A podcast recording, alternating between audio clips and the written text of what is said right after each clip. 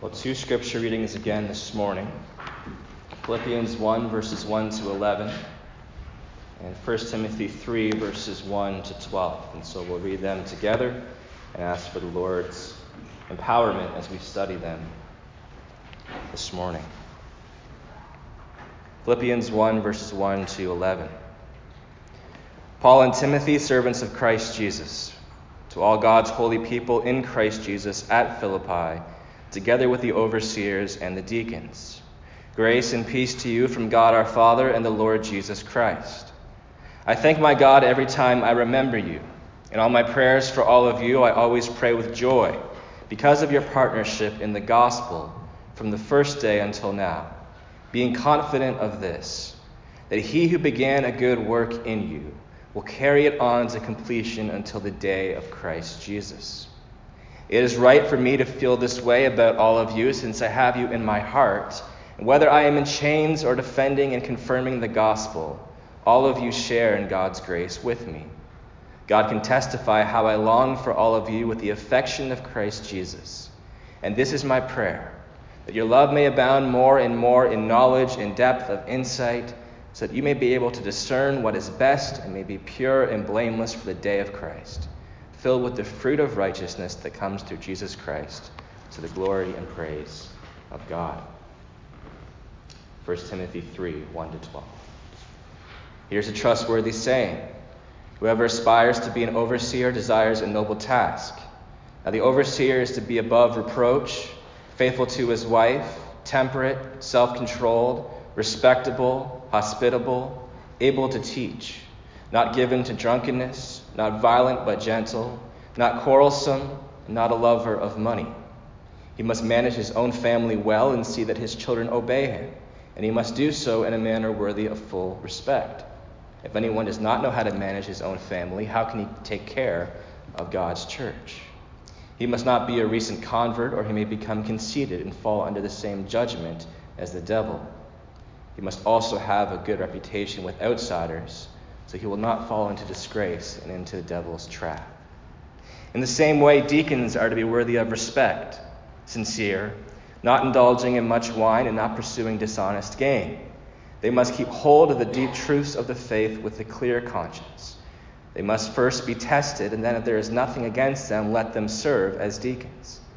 In the same way, the women are, worthy, are to be worthy of respect, not malicious talkers, but temperate and trustworthy in everything deacon must be faithful to his wife and must manage his children and his household well.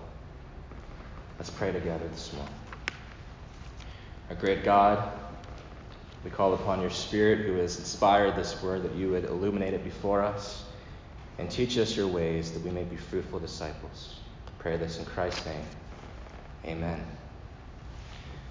Well, as we continue to turn to this section of the Word, this is our last Sunday looking at a particular issue which has come out of our Philippians study and has come out of verse 1 of chapter 1. Paul has been reminding the Philippians they have become one in Christ Jesus and have been grafted into a body and a local congregation, but ultimately that, that local congregation has a design and a structure that God has given to it and to operate in a specific way. And so in verse 1, we see Paul not only greet the church, but also the leadership offices of the overseers, elders, pastors, the same titles, and then that of deacons. So the New Testament has much to say about this, and the reason why we are considering this and evaluating it from the scriptures is because it's an important discussion. That we are called to be part of a local church. You have no option in that. If you are a believer in Christ, you are called to be part of local church, period. You are grafted into the body. But then when you are in the body, we have to understand how it is designed to work. And so one of the important issues there is the reality of leadership, the offices of elders, those that are the chief teacher of God's word, the ones that feed the local congregation by teaching the word of God, overseeing the teaching that takes place in the congregation. Those that also are the spiritual governors that lead under the head leadership of the great shepherd, Jesus Christ this teaching and governing act is a responsibility given to the elders, overseers, and pastors. And then we've looked at the reality of the deacons, that they're an office of servants that help carry out other aspects of leadership in the church, allowing elders and pastors and overseers to stay focused on the task of eldership. And so these two offices we've seen in our studies are distinct. They're not to be blended in any way, which sometimes happens. And that's happened even in our own case. But they're to be distinct offices working together for the sake of the care of the local church. And so we've discussed the need for that implementation. But then last week we began to look at okay, if that's the case, then who should they be? Not only distinct roles and responsibilities, but then who qualifies for those office, offices of leadership? And so we began to look last week from this passage in 1 Timothy 3 about the common qualifications. The both must be willing to serve, approved by God, and living lives conformed to the gospel, transformed by the power and grace of Christ. And we looked at specific examples of that. Because there are different roles, there are different distinctives. The length which they serve, or must be saved before they serve, it's Elders are not to be recent converts. Deacons must first be tested. We've talked about that and looked at the elders' responsibility to be able to teach, which is distinct from the deacons. So we've, we've considered all of these things, but this morning, in our last study of this subject, we come to probably the most sensitive, talked about, confused aspect of the offices of the leadership, and that is the gender question. When you look at the qualifications that the Apostle Paul gives regarding the office of elders and then the office of deacons, you see a lot of he and man. Pronoun he, man, making some think, well, does that mean that God only intends men to serve in these offices of leadership? Now, as I said, this is a sensitive topic. It's one which culturally is no doubt being brought forth. And let me tell you this morning, it's one which churches have often handled horribly wrong. So we're going to pray for God's grace and, and strength to be able to deal with this biblically, and that's the main thing here biblically. What does the Bible say about this? Because that is what we yield to. Culture's saying one thing, constitutions say another thing. Everything is saying a bunch of confusion, smorgasbord out there. What does the Bible say? And so we pray for grace to understand. And so we're going to answer this question about gender and whether or not it's specifically for men or not who are qualified by first addressing the office of the deacons. So 1 Timothy 3, verses 7 to 12. Once again, we see the qualities of, of he being presented over and over again. But I encourage you now to look at verse 11 there is also a reference to the women who are within that section of the description of the deacons. And so we see not just a reference to men here, but also to women. Now, if we're going to be students of the Word of God, we also have to acknowledge that there's a textual issue there that some people have brought forth. The Greek word for woman here is also the same word as wives.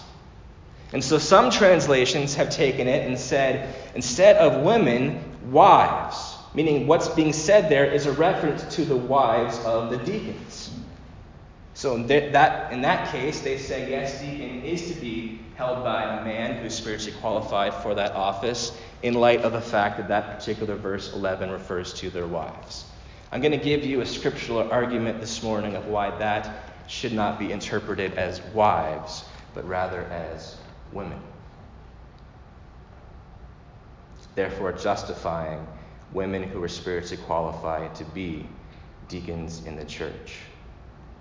First of all, an argument from absence. Nothing in the scriptures forbids the reality of spiritually qualified women from being deacons in the church. There's nothing in Scripture, there's no prohibition that says anything against it. So that's the first thing. The second thing is look at the context of 1 Timothy 3 itself. If you translate that particular word as wives instead of women, then you have to ask the logical question of why would the apostle Paul be so concerned about instructing deacons about what their wives should be like and have nothing to say about elders' wives in the previous section. Logically, structurally, doesn't line up. So, argument from absence, argument from within the text itself. Why would Paul say something about deacons' wives and completely not care about elders' wives? Doesn't make sense. Third, and most convincing argument Phoebe in Romans 16, verse 1, is greeted as a deacon in the church.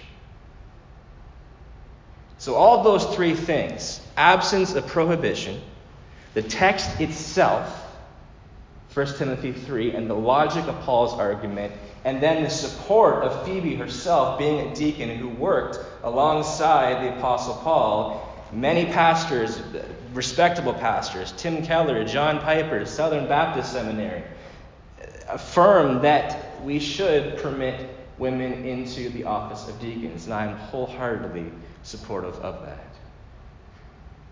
based on the scriptural argument. So that's the first important thing that the scriptural argument is that both men and women can serve in that office. But here's the thing provided they are qualified. Provided they are qualified. So, with that question answered about deacons, now moving on to probably even the more sensitive and, and discussed issue is the office of pastor, elder, or overseer. Is this the same when it comes to this particular office? And in short, when you look at 1 Peter 5, Titus 1, 1 Timothy 2 and 3, 1 Corinthians 14, and I've given those particular passages on your sermon sheet so you can go home and read them yourself and study it yourself. The biblical answer to that question is no. In every case in the scriptures that deals with the office of elder, pastor, overseer, only men who meet the spiritual qualifications and are able to teach are permitted to take that office. Now you say, well, why? Why is that the case? Why is it not like deacons?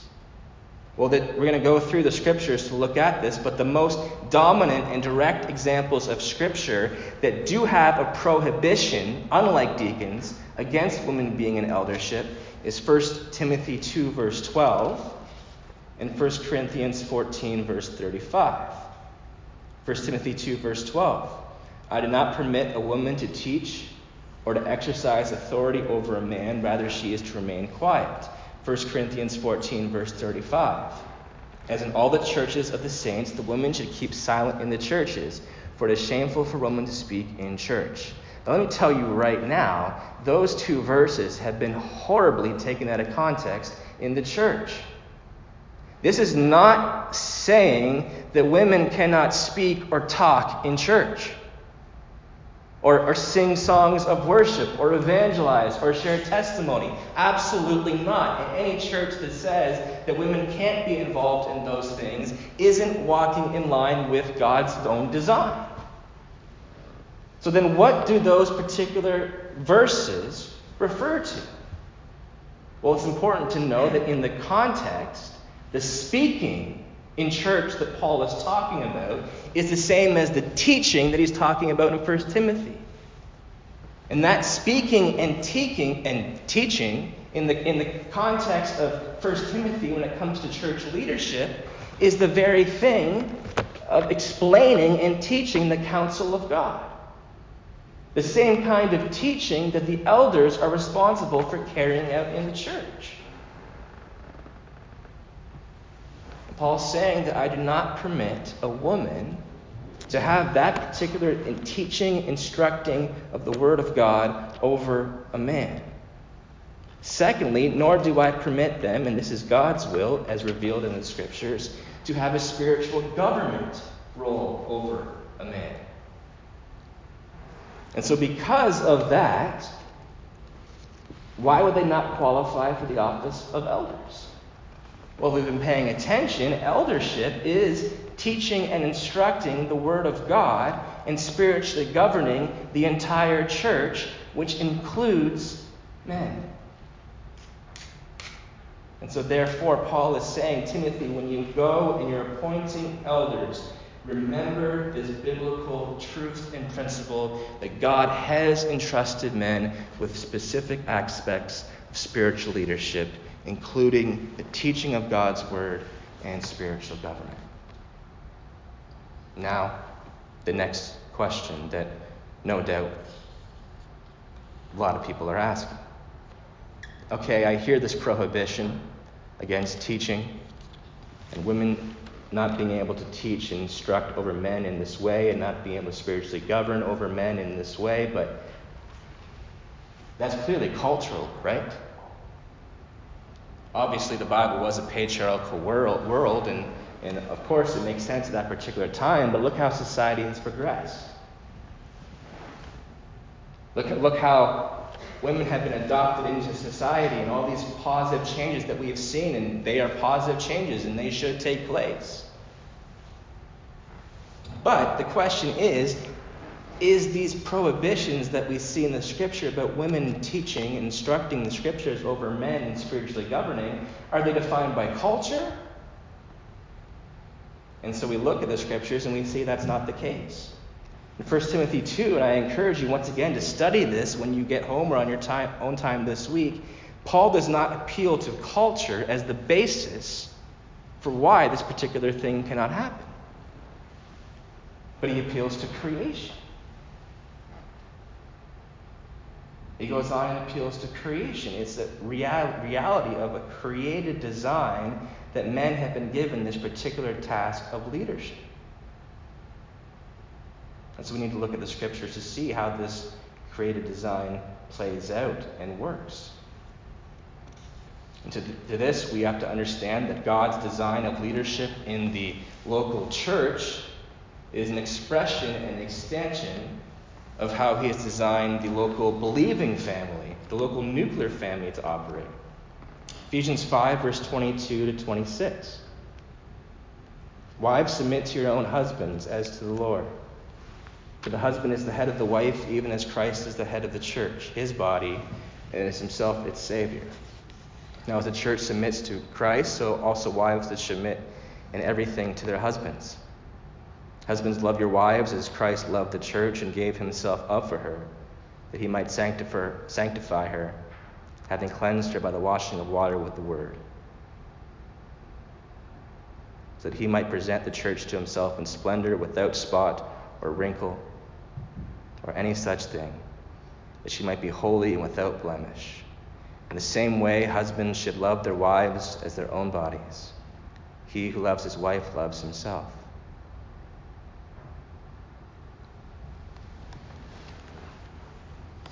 The reality of men having spiritual leadership roles given to them, the teaching of God's word, spiritual governments, is seen even in the local believing family. And the reality of that is marriage.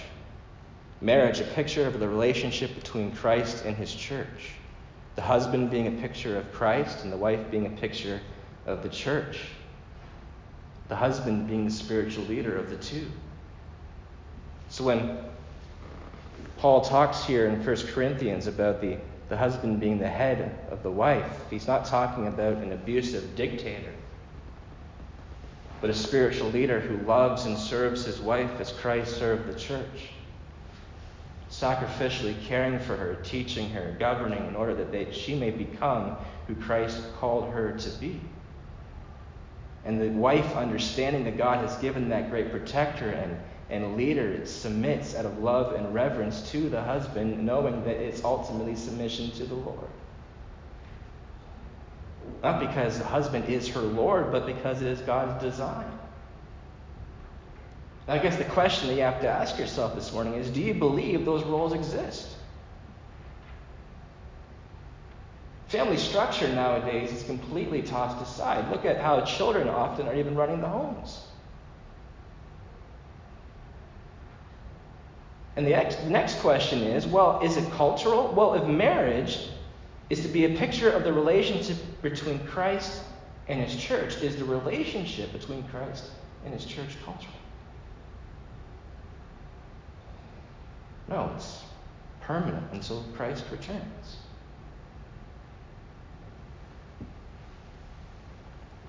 So there is a design, even in the family, where husbands have those spiritual leadership roles. And you go to Ephesians 6, it doesn't apply just to the marriage, but even goes over to parenting. Call for children to obey their parents, but then Paul appeals to the fathers. Why? Do, do the wives and the mothers have no role in parenting? Absolutely, they do.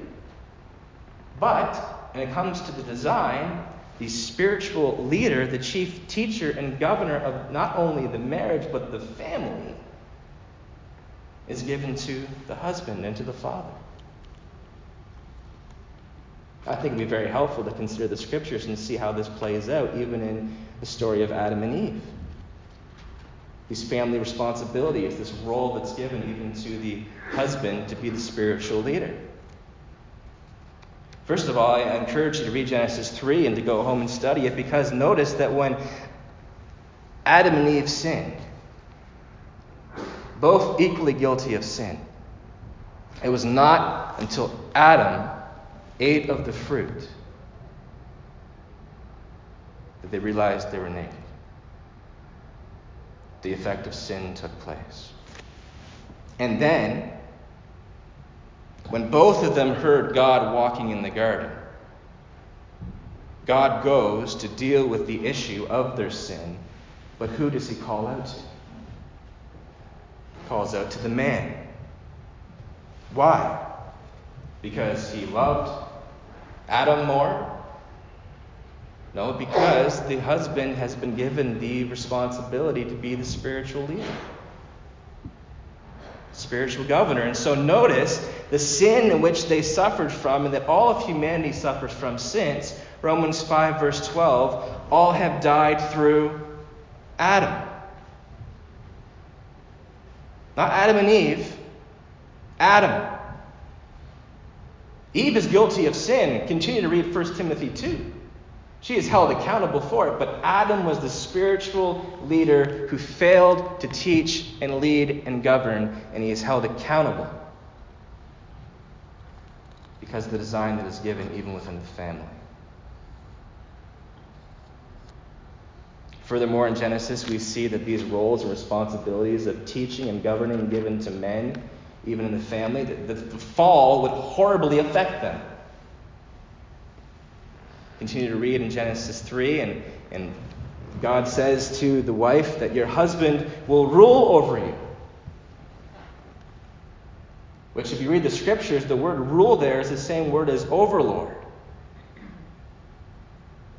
Meaning, because of sin, this beautiful design of spiritual leadership will be hindered. And so, in many cases, now it'll go from not loving and caring, but in many cases, you will see the abuse of that, and it will become more dictator like. And we've seen that in society. And it goes back to the very curse and pronouncement that God pronounces in the garden concerning sin and how it affects these roles. Isaiah 3. Part of the issue and waywardness of Israel's sin and condition God instructs through Isaiah is that the women and children are leading the men. There's no design to the family, there's no honoring of God's design. Even Deborah, a judge who governed over disputes, yes, we see that in the scriptures, but you cannot ignore the judges, the phrase that occurs over and over again. They did what was right in their own eyes.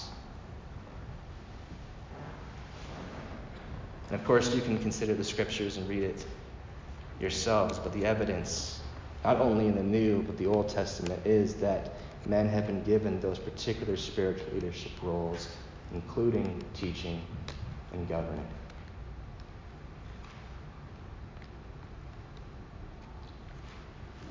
But that sin horribly abuses and distorts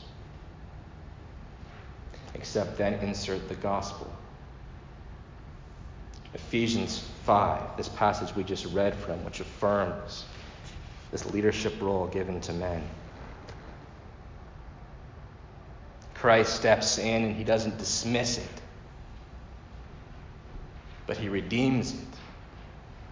Sin has messed a lot of things up, but Christ comes in and brings it back to the way that it was supposed to be. So now a household that is loving one another as God designed to love is not only husbands leading and caring for their wives and, and for the children, but children obeying their parents and the design of God's plan for the family coming back together to be a gospel display. So Christ doesn't dismiss those roles, but affirms them and brings them back into the way they were created to be.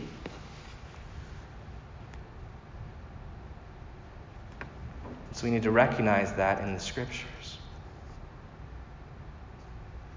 Now, I ask a question that all of you ask. Well,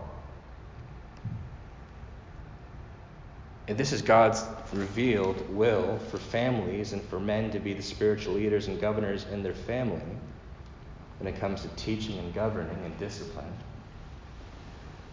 What about the context where there isn't a father in the picture? We live in a broken world.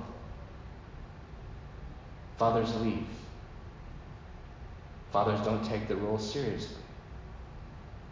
Fathers die. Is it wrong for a, a, mother to step in and be the spiritual leader in that particular case? Well, the answer to that question is no. Paul is writing these instructions to a man named Timothy. If you understand the scriptural story of Timothy, his father was not around. He was raised and influenced by the faith by Lois and Eunice, his grandmother and his mother. And Paul commends both ladies for them. So if it's in the context where Father's not in the picture. Yes, it's not God's revealed will, plan, but even in the brokenness of that situation, God still works, and we see it even with Timothy's case. But here's the thing when it comes to how the spiritual leadership roles in the local family carry over to the local church, Paul is well aware of Timothy's situation, unique situation. But it's not the exceptions that take place in the nuclear family that carry over to the local, the church. Now he says, I do not permit a woman to have that particular responsibility of teaching the Word of God over men in the church nor spiritual government. Why? Because it doesn't go God's design even in the nuclear family. He doesn't design it one way in one thing and then change it when it comes to the larger expression of his family. The same thing about the wife being submissive and, and, and, and respecting and understanding that leadership. And if the husband's leading the way he should be, submissive shouldn't be a problem. That submissiveness carries over into the church. It's the same word.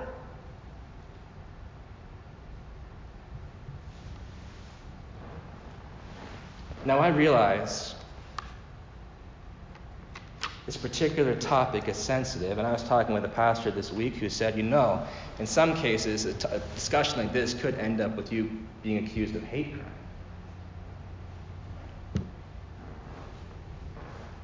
There's some important things that have to be said here when it comes to this particular design and why women are not permitted into this particular aspect of leadership, unlike deacons. It is important to note that because of the fact that God has not given women this particular spiritual leadership role in the family or in the church, this does not mean that in God's eyes you are not equal with men. Genesis 1 made mankind in his image. Equally made in his image, equally loved. The significance of Christ appearing to a woman first after the resurrection and his ministry with women, you are equally loved. It's not a matter of inequality. Furthermore, submission does not mean inequality. if we're made in the image of God, man and woman, look at the Trinity Father, Son, Holy Spirit. Oneness, equal. I and the Father are one. Yet, even the Son has a role of submission. Now, are you going to say that Jesus and the Father aren't one there because of submission? No. And so we cannot take that and bring that into the context of making women feel inferior because of, of these particular things. Absolutely not. God is passionately in love with you just as much as he is men. In fact, submission is a glorified act. And once again, go home and read Philippians 2, the hymn of the early church. Christ receives the name that is above every name. Why? Because of his submission. It is a glorious thing. The culture is saying, oh, oh, you're not important, you know, whatever it may be. No, that is a lie. It's a lie. It's a beautiful act of, of God's design.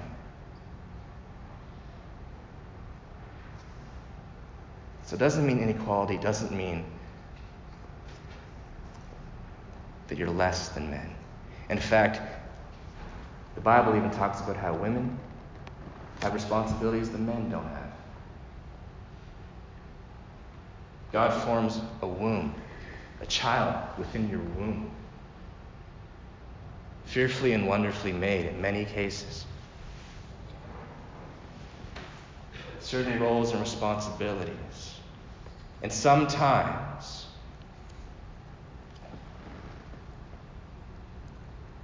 the pastorate itself is idol- it becomes idolatry.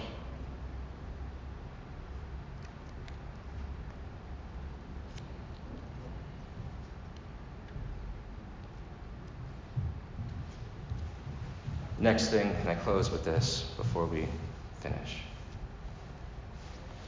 Just because the Bible teaches that men are to have the spiritual leadership roles in the family and in the church does not mean that women are, not permitted to teach. And by that I mean not permitted to teach the scriptures, to explain. Titus 2 3, women are called to teach. However, they are called to teach in the design within the context that it's given. It's not about women not teaching in the church. It's about them not being in eldership. Women are permitted to teach women. Women are permitted to teach children. You know how important those ministries are? You know how important women's ministry is in the church? How important children's ministry is in the church? And any church that understands that should be investing and praying and, and praying, would you raise up women who can teach in women's ministry, who can teach in children's ministry, because it's not less. It's not less. It's so important. The Bible speaks of that. However, when it comes to the role of eldership, based on God's design of giving men spiritual leadership roles, including the teaching of God's word and governing within the family, it carries over to the local church. Now, here's the thing, church. I can't make you believe that. A lot of people in the culture are saying, nope, outdated, gone. Churches that are saying, no, we don't believe this, whatever it may be. You need to read the scriptures, study it for yourselves, and see this. And then, when you see the evidence, which we've even seen in this particular text regarding this, you have to decide is this book the authoritative guide of my life or not? I may not be comfortable with it. It might not make complete sense to me. But is this the authoritative guide of my life or not? And if it is, then we have no other choice as a church but to yield to the living Word of God. And so I pray for the Spirit to, to convict us, to renew our minds that we're not conformed to the patterns of the world, but transformed, that we may be led deeper into implementing this and to honoring God's design. It's a beautiful thing. Culture says no, it's outdated, it's wrong. It's God's beautiful design. So we pray for that. Let's pray.